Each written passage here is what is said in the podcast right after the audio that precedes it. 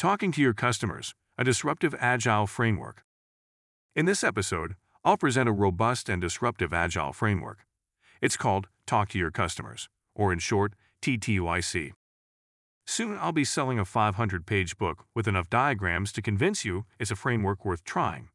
If you are interested, you can also contact me for a $50,000 workshop, in which I'll recite platitudes and declaim all the necessary technical terms to make it enterprise ready. For now, bear with me. This episode post is all I've got. Section 1 TTYC's Core Workflows.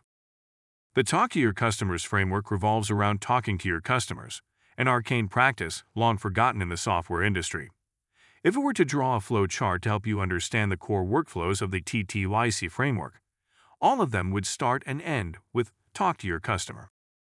As surprisingly as it may seem, the part about talking to your customers is crucial for TTYC's success.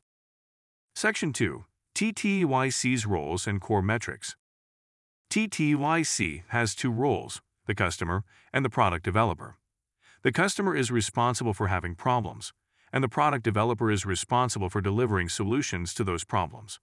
In exchange for the solution, the customer will provide the product developer with an artifact called money.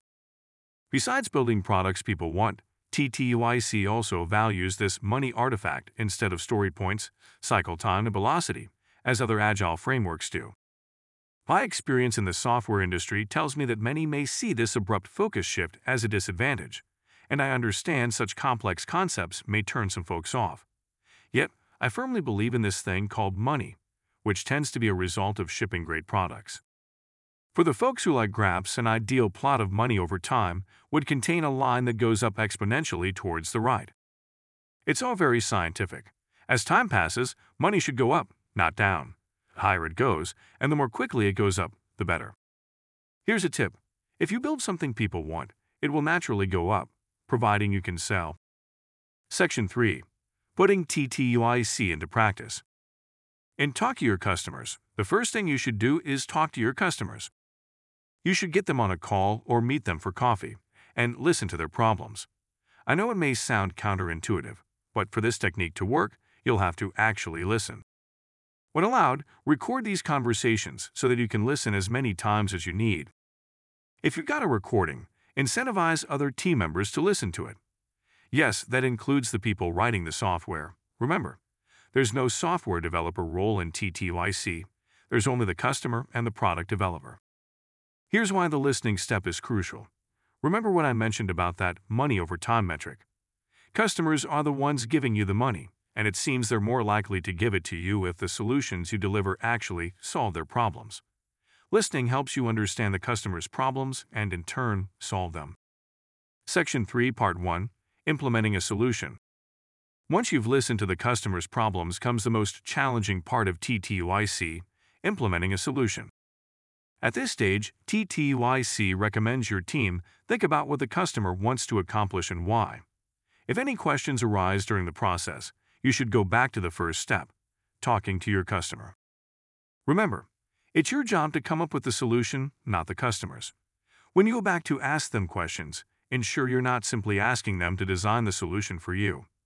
If they could do that, they'd probably have done it already. If they could have done it but didn't, it's because the problem doesn't matter much. Once you've got a grasp of what the solution might be, you should go and build it. There are only two caveats you need to which you need to pay attention here. The first is that you don't necessarily need to get the solution right straight away. The second is that building it doesn't necessarily mean writing the code. Let me explain those two caveats in more detail. Caveat 1 Getting the solution right. In case you forgot, talk to your customer's core value is talking to customers, which means you can rely on them to tell you whether the proposed solution works. Over my many years as a TTYC devotee, I've noticed that for some reason, it's usually better to ship something and ask the customer whether your solution works than to confabulate among developers in two hour long meetings. It may be because the customer is the one driving the money metric, but I'm not sure. In other words, if you're not sure, ship it, and ship it quickly. If something doesn't work, customers will let you know, providing you listen to them. If you follow this approach, you'll shorten the time metric. Remember our money is time graph. Caveat 2 Building it. Customers will only provide the money artifact if you solve their problems. Notice I didn't mention using Kubernetes or microservices anywhere in that phrase. Do you know why? It's because it doesn't matter. Notice I didn't mention code too. That's because it doesn't matter either. If you develop a no-code prototype in an hour and it solves the customer's problems, they'll probably give you money for it. If that happened, great. You've achieved the goal of increasing the money metric and diminishing the time it takes to get it. From here on, you can now choose to scale your solution, improve it, or find other problems to solve. Here's another tip.